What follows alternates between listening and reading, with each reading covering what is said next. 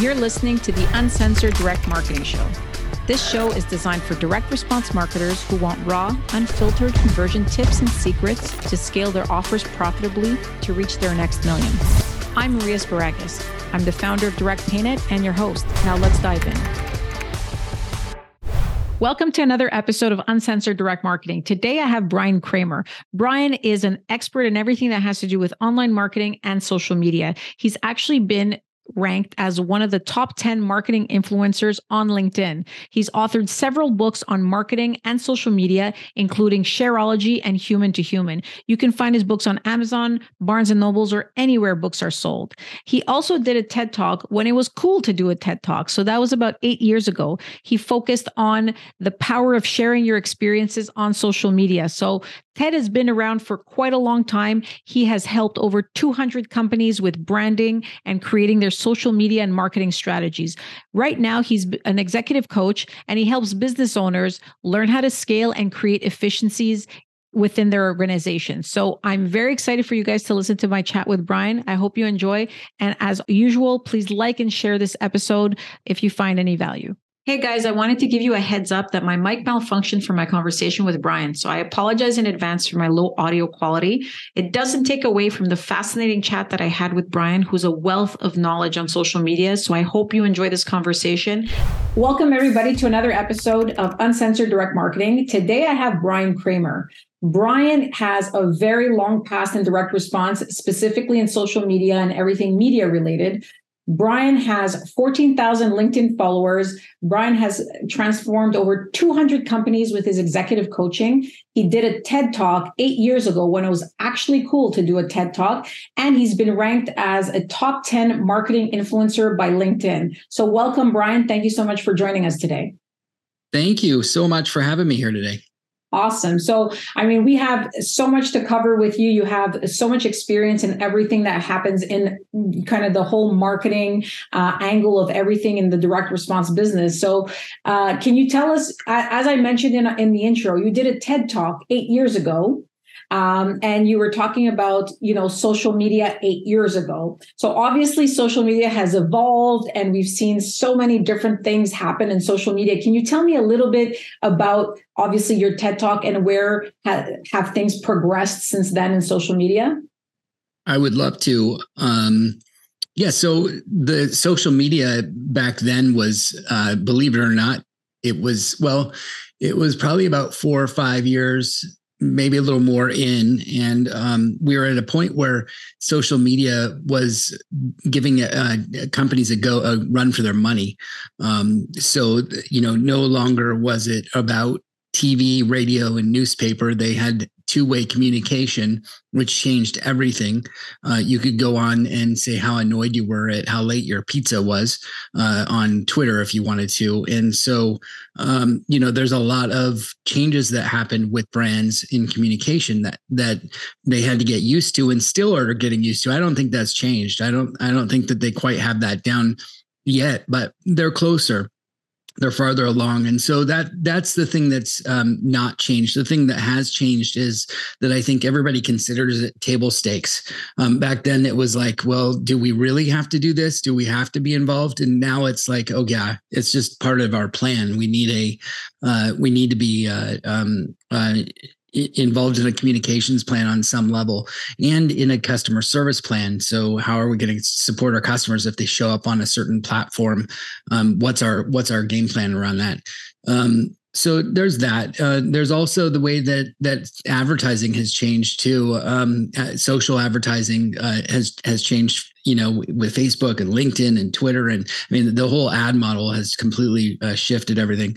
My TED Talk was about how sharing powers the human economy. And that was the other side of things. That's where the consumer has the voice. And what is that voice? How do they use it? And so for the first time in TED history, I got approved by the CEO of TED to bring in cell phones and use them during a TED Talk. It was the first time they allowed that. And they actually used we used Twitter at the time because it was the best platform to share how how we can inspire ideas together. And I use the hashtag sharing inspires, and my TED Talk was the first one in the day. And then I came up at the very last part of the day, and we showed on screen in front of everyone how we could inspire everyone around the world from one little theater of 250 or 300 people. And it was neat to see how we can influence each other. At the end of the day, the dynamics showed how people connect and how they share and what they share. And we learned a lot. So it was a really neat experience. It was something that I think I'll do quite differently the next time, because I was surprised by I didn't know the results until I was literally walking up on stage. So the butterflies in my stomach were massive at that time. And I was a ball of stress the whole time, because it was my first TED Talk. But other than that, it went really well. Well, awesome. So, I mean, the one thing, that I took from that is obviously you talk a lot about human to human, right? So you have, if anybody's watching on YouTube, you'll see that Bryan has a hashtag H2H on his backdrop. And, human to human interaction is obviously important. Via social media, it's still human to human, obviously, because we're talking to each other. But one thing that has kind of progressed in terms of social media is, just in my opinion, I've been a social media user since its inception, and I'm aging myself. But yeah, so I've been around for a while, and I've been using, Facebook and all the big platforms for a long time. I remember Facebook and particularly because that was like the biggest first one. It was a lot more sharing of, pictures, let's say vacation pictures or things that we're doing or trying to organize people and so forth. Whereas now it's almost like progressed a little bit to different people's agendas and, sticking to your brand, sticking to your people, news. It's really become almost like a hub for life versus its inception. And I guess its use case at the beginning was really just to connect with your people. So how does that affect brands? Like, how can a brand connect?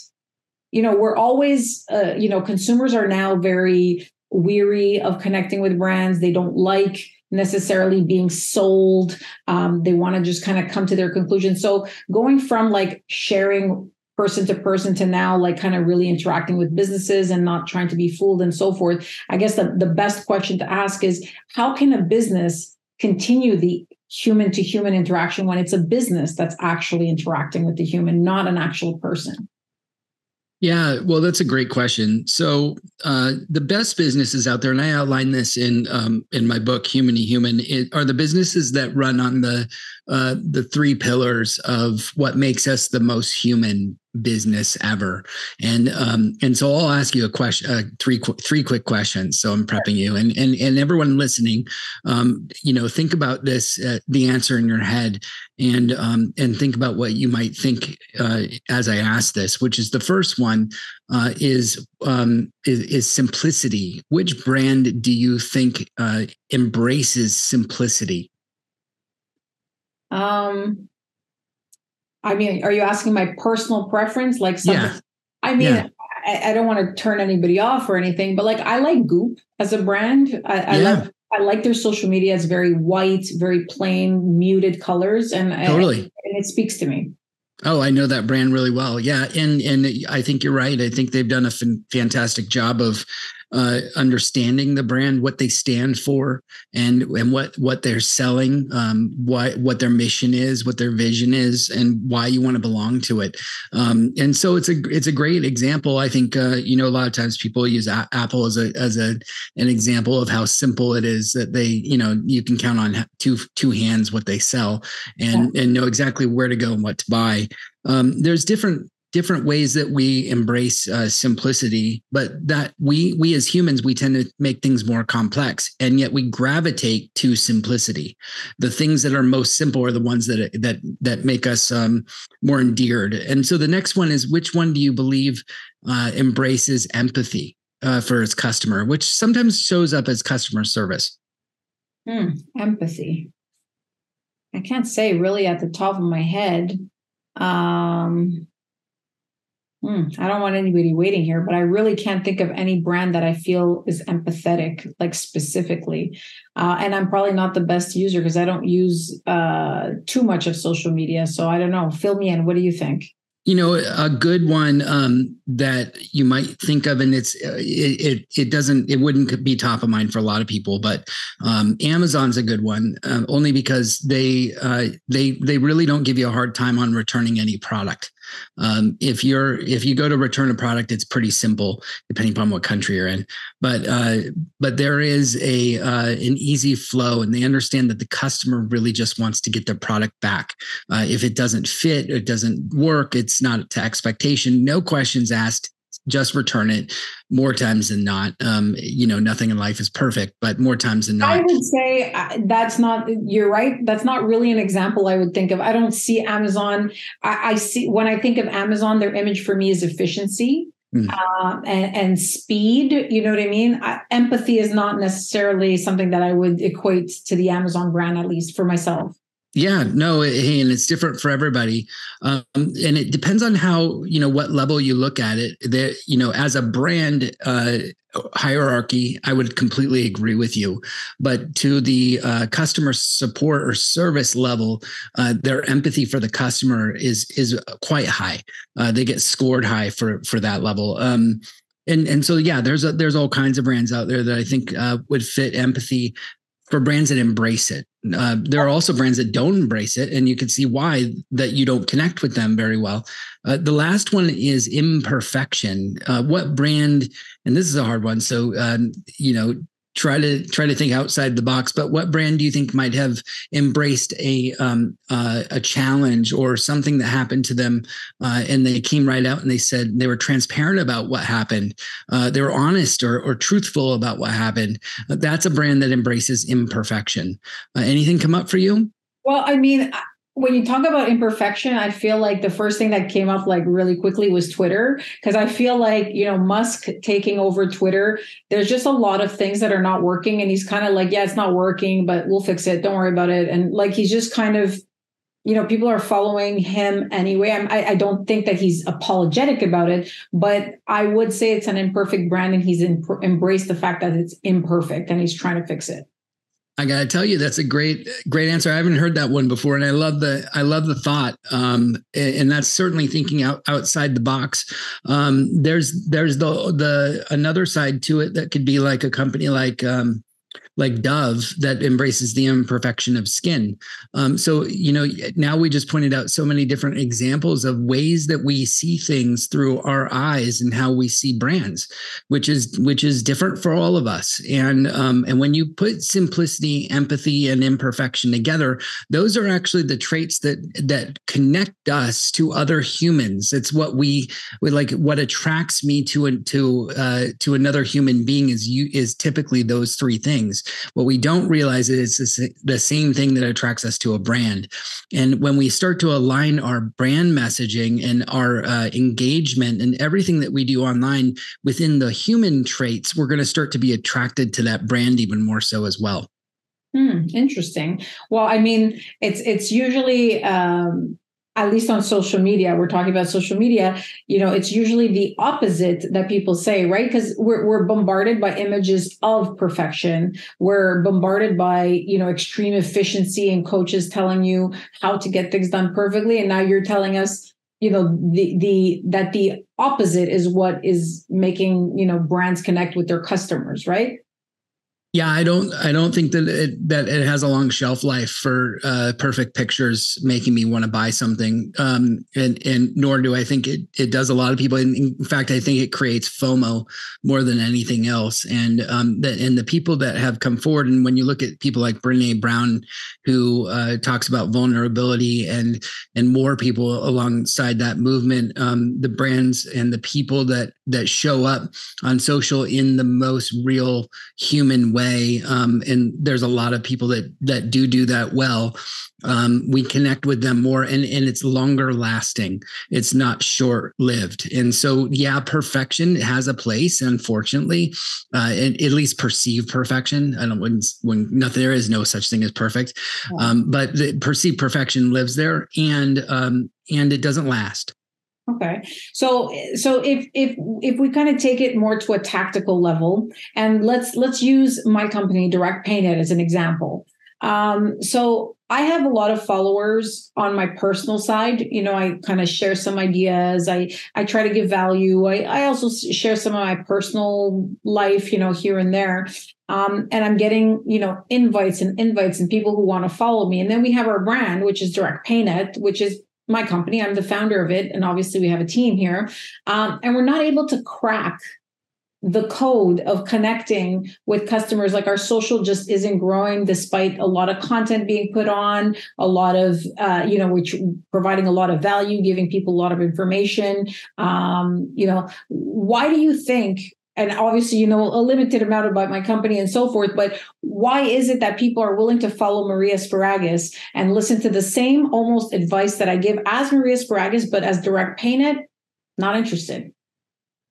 Yeah, it's the same challenge that most companies have that don't have the budget of Nike. And when you have a budget of Nike, you can start to humanize the brand. So they humanize the brands around people like Michael Jordan.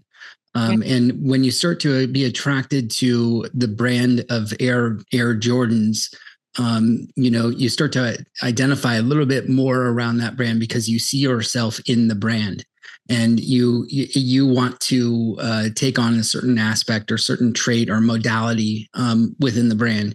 And so it's the hardest thing for us to do is brand ourselves, is to show up as ourselves through another brand.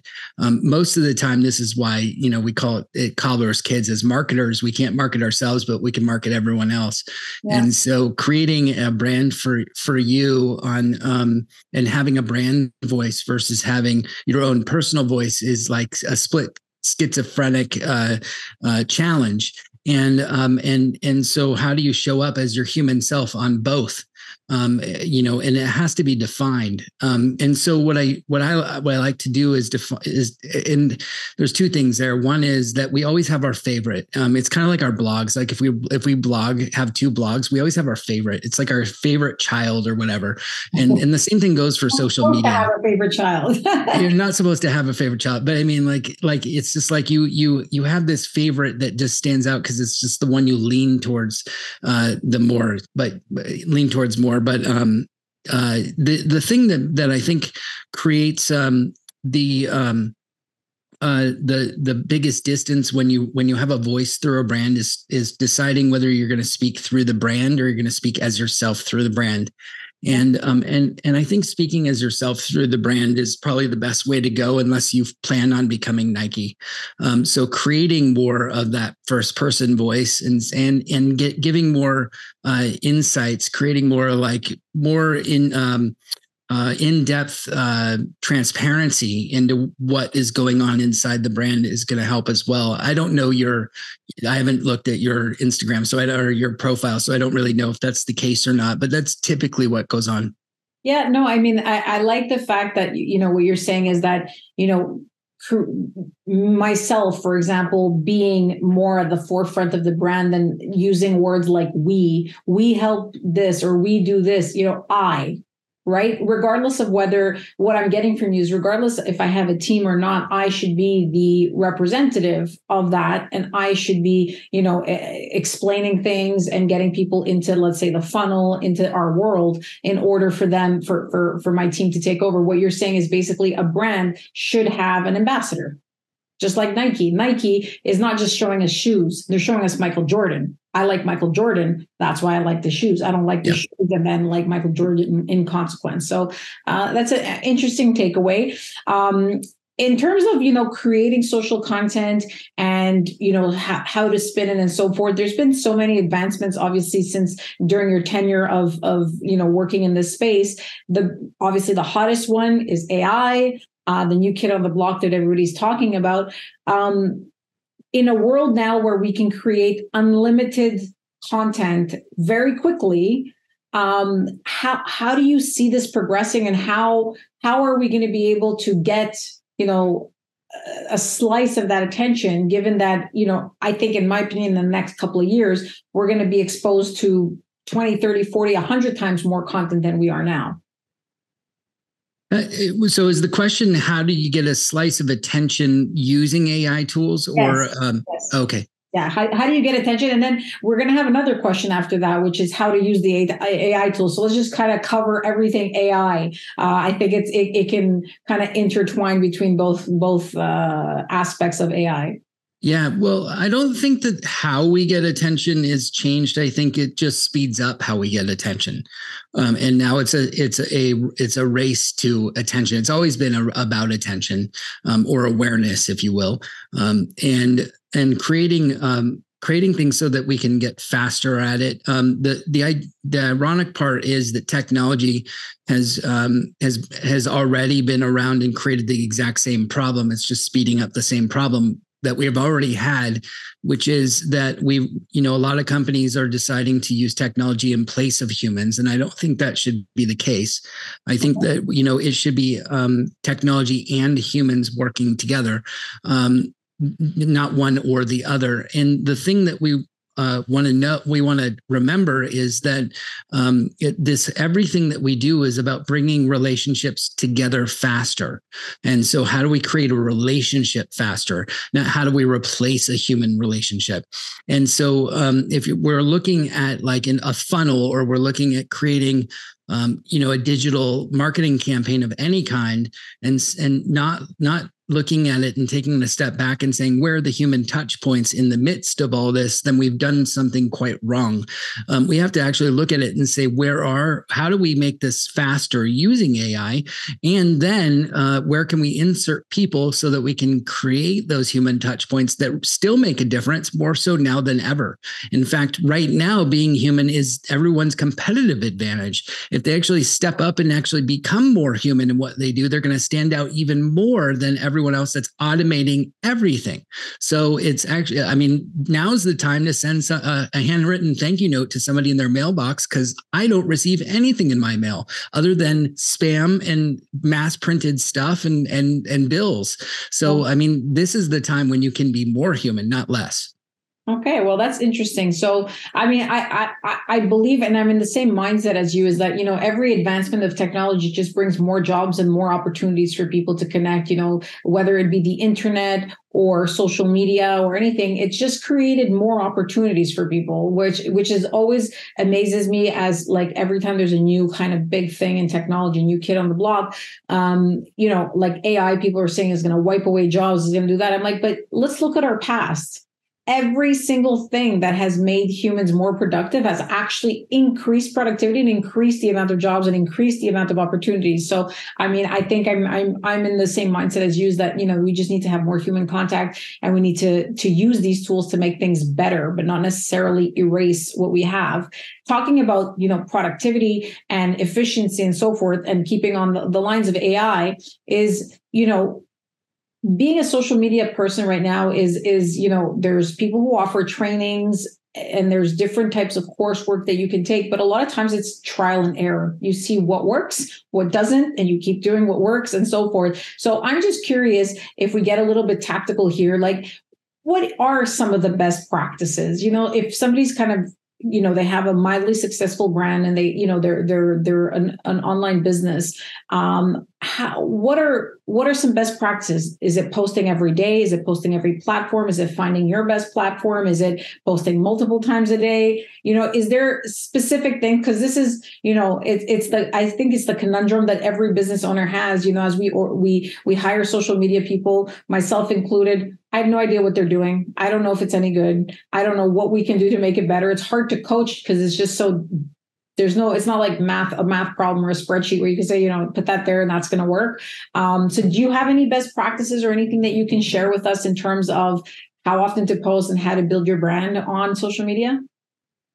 Well, so every platform has its own unique reason for how many times you should post. Like on Facebook, I wouldn't post as much as I would on Twitter, and on Instagram, I wouldn't post as much as I do on Facebook. And so, so that it just depends on if it's a story versus a a post and, you know, all that kind of stuff. But if you're just looking at a general, like, way of approaching things, then and I write about this in my other book in Shareology, how to share and how sharing empowers the human economy. And one of the things that I talk about is the rule of thirds, and it's kind of like photography.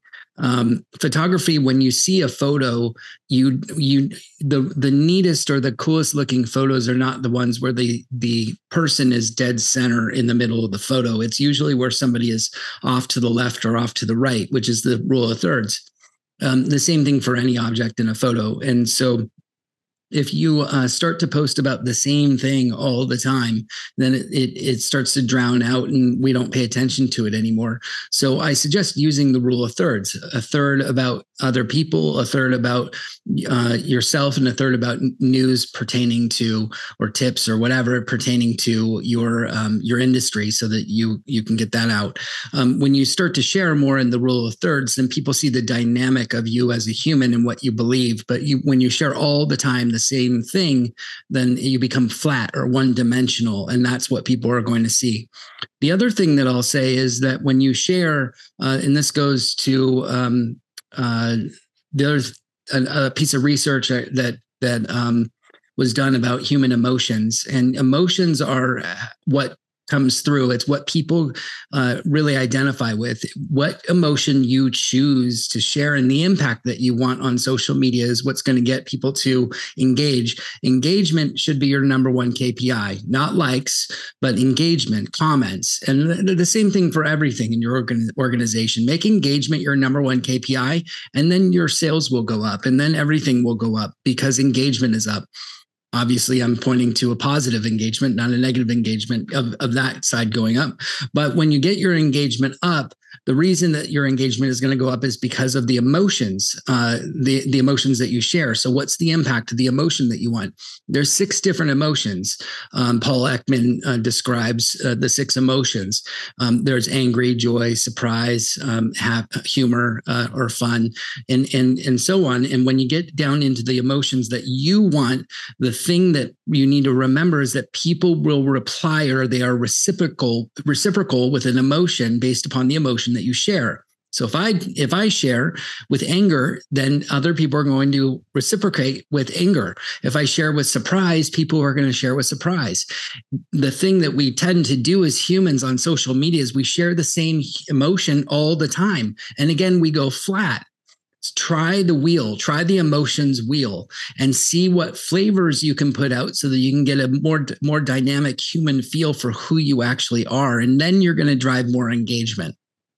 That's interesting. I agree with you. I feel like we all have people on our social media. Let's say if we're talking just like friends and so forth, you have the negative guy or the negative girl that's always sharing bad news and bad stuff and just has a negative kind of approach. And then you have the motivational person that's sharing quotes and things and positivity and life is beautiful. And then you have the people who are just, you know, around and sharing only, you know, moments in their life which show that they're successful and so forth. So everybody almost has a lane, I feel, in their social media.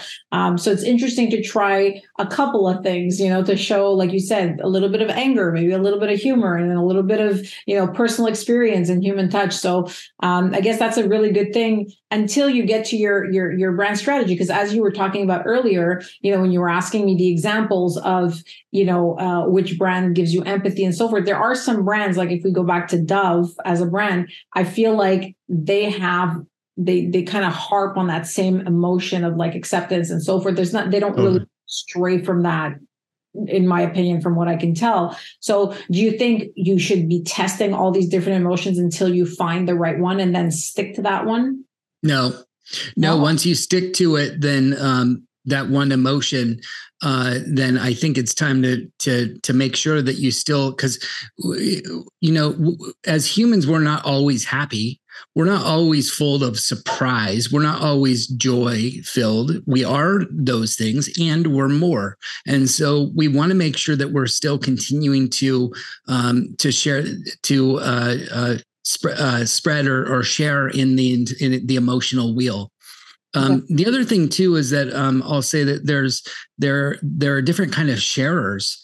we all don't share the same way. And so some of us have, and there's a New York Times study that I worked with that shares the different archetypes about how we share. And when you ask somebody to share that isn't a sharer, you're barking up the wrong tree. And so depending upon who you are, you might not share some certain emotion that might not be who you are. And so don't do that. Share who you authentically are and the emotions that comes to you. And that's going to create more connection. People really energetically, I think they can feel whether something is real or not real. And at least over time, maybe not right away. But it starts to come out and people start to really connect more with the and I hate using this word authentic, but it's the only one I have. But they start to connect with the authentic you.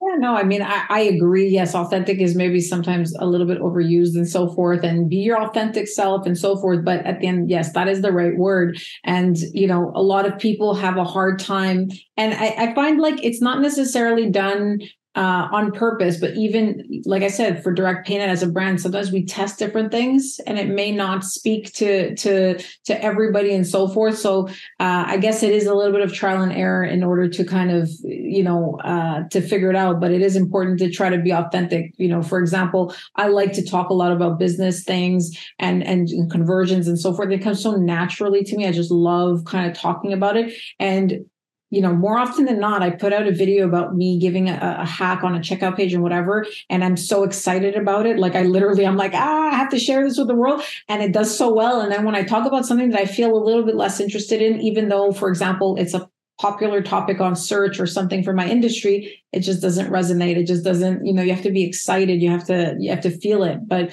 I do want to get a little bit into your coaching background, because you have, quite an extensive coaching background. Like you said, you've helped transform over 200 companies. So, this is a huge feat, and you've done it for very large companies as well. So I'm just wondering, can you tell us what are the common mistakes or things that companies overlook that can, drive their marketing to be better, drive more customers to them? And I'm sure you've had a lot of kind of lessons in this, given how many companies you've helped transform. So is there common things that people do or common mistakes that they make that they can, perhaps avoid by listening to this episode? There's so many. We could spend like probably another hour on, or more days on that question. That's a big one. But the biggest one that I would say that I come across is people not knowing their impact and what they want their impact to be. They're not clear. They're foggy. The company itself is not clear, or the department or the leader. Whoever it is that we're talking about, a lot of times we're not clear about what the impact is. And impact doesn't mean outcome. Outcome is a result where it usually is a dollar sign or a percentage sign. An impact is a feeling or an emotion connected with an outcome. And so when you look at an impact, like I believe that being human is everyone's competitive advantage is an outcome that I can create. And so the more that we can do that, then I can start to look at the dollars and cents, which is the outcome. There's a lot of different ways that we could look at short-term projects, big projects, digital projects, and say, what is the impact that we really want out of this? And that's different than saying, like, I want 5% conversion or 3%, on-page views or whatever it is. And what is the feeling? What is the emotion that we want to connect with this? And how do we want people to feel on the other end, the customer? When we say like a campaign that comes out, we say that we want them to feel a certain emotion, like connected or community or whatever that is. That can lead to the expected outcome that we want in the world. And so start to connect more with impact statements rather than outcome statements. Interesting. Well, I mean, I definitely agree with that. And I think just in the last couple of years, what I've seen, at least, because we get a lot of leads at DirectPayNet with we're looking at people's offers all day and seeing what they're doing and looking at, if we can get the merchant accounts and so forth. And I have seen obviously that a lot of people are starting to create like put a bigger focus on creating a brand. You know, I could say, you know, you've been doing this long enough to know, you know, 10, 12 years ago, you just put a one pager up with, you know, product on there. And if you're good at buying traffic and you buy enough, if you have enough money to buy the right eyeballs, the right amount of eyeballs, you convert those sales and you're good to go. Whereas right now, just with all the changes in algorithms and how expensive traffic is and so forth, if you don't have, like you said, some kind of emotion or an impact that you want to be made with your product, which to me sounds kind of like branding, like it's having a brand, having your voice out there. You're going to be left out in the dust, I think, in a couple of years. You know, gone are the days of like just buying traffic and the person with the biggest wallet winning. It's just I see that going away with all the algorithm changes and so forth. Is there a social media platform for most, let's say, direct to consumer brands that you like the best? Like that you think has the most potential for growth for businesses? Yeah, it's the one that you build that has the closest niche and community.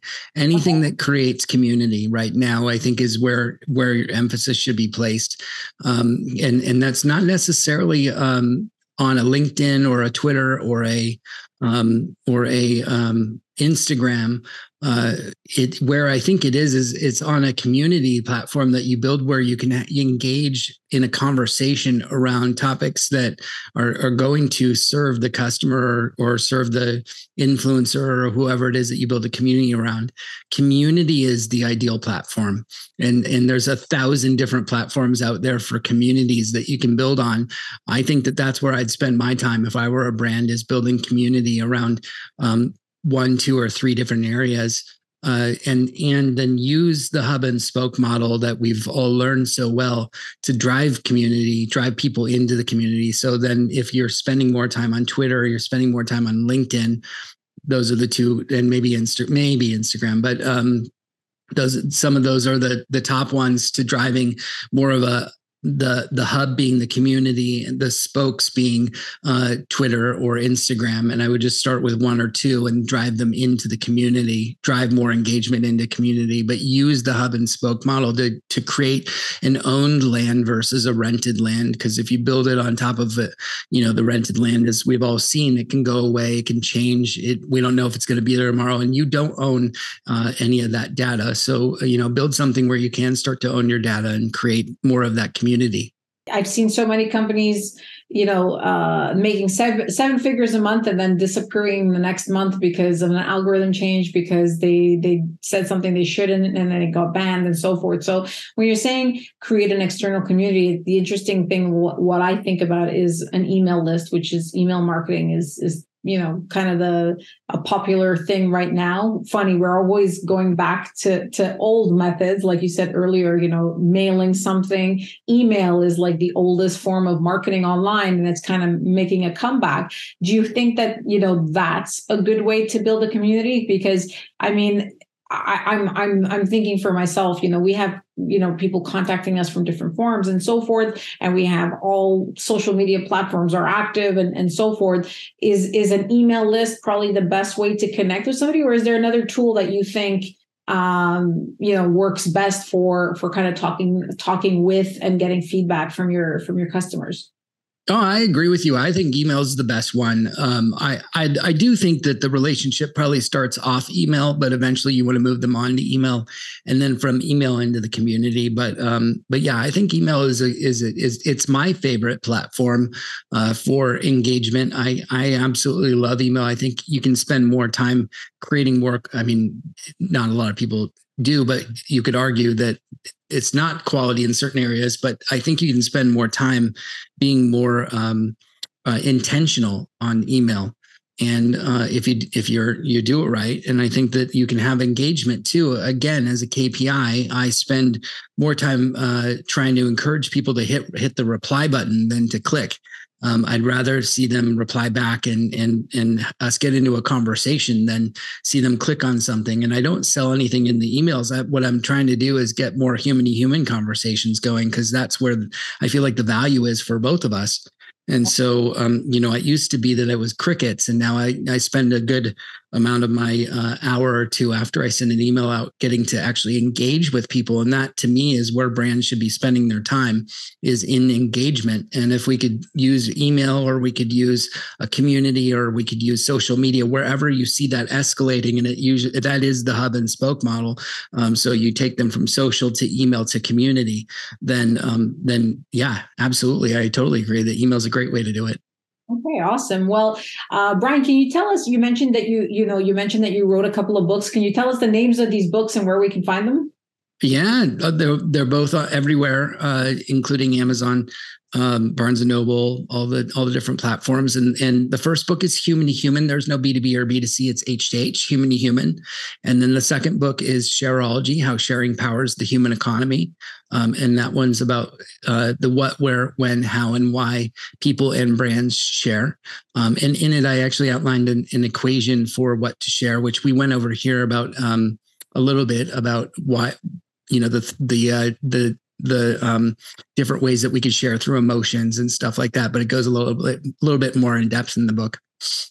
And where can people find you if they need to reach out to you? You mentioned that you had an agency for a while. So can you tell us what you're focusing on now as your primary business and where people can find you? Yeah, I'm now an executive coach. I exited the company 5 years ago. And have been working with entrepreneurs and executives to help them grow their companies without burning out.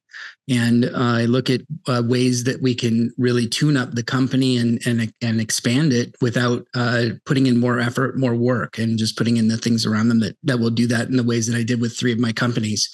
So that's where I spend most of my time. I'm at bryankramer.com everywhere. So at Bryan Kramer, Bryan with a Y, Kramer with a K. And you can sign up for any of my stuff there. Awesome. So we'll have all the links down below for you guys. Definitely check out Bryan. He's got some interesting stuff to say about social media and how to connect as humans and as your brand to humans. Thank you so much, Bryan, for appearing on the show, and have yourself a great day. Thank you. I really appreciate you. Hope you found today's session valuable. If you have any questions for me or just want to connect, please feel free to visit my website, mariasparagis.com. That's MariaSparagis.com. I'd love to hear what you're working on, so drop me a line on any hot button issues your business is experiencing. And remember, don't worry about failure. You only have to be right once.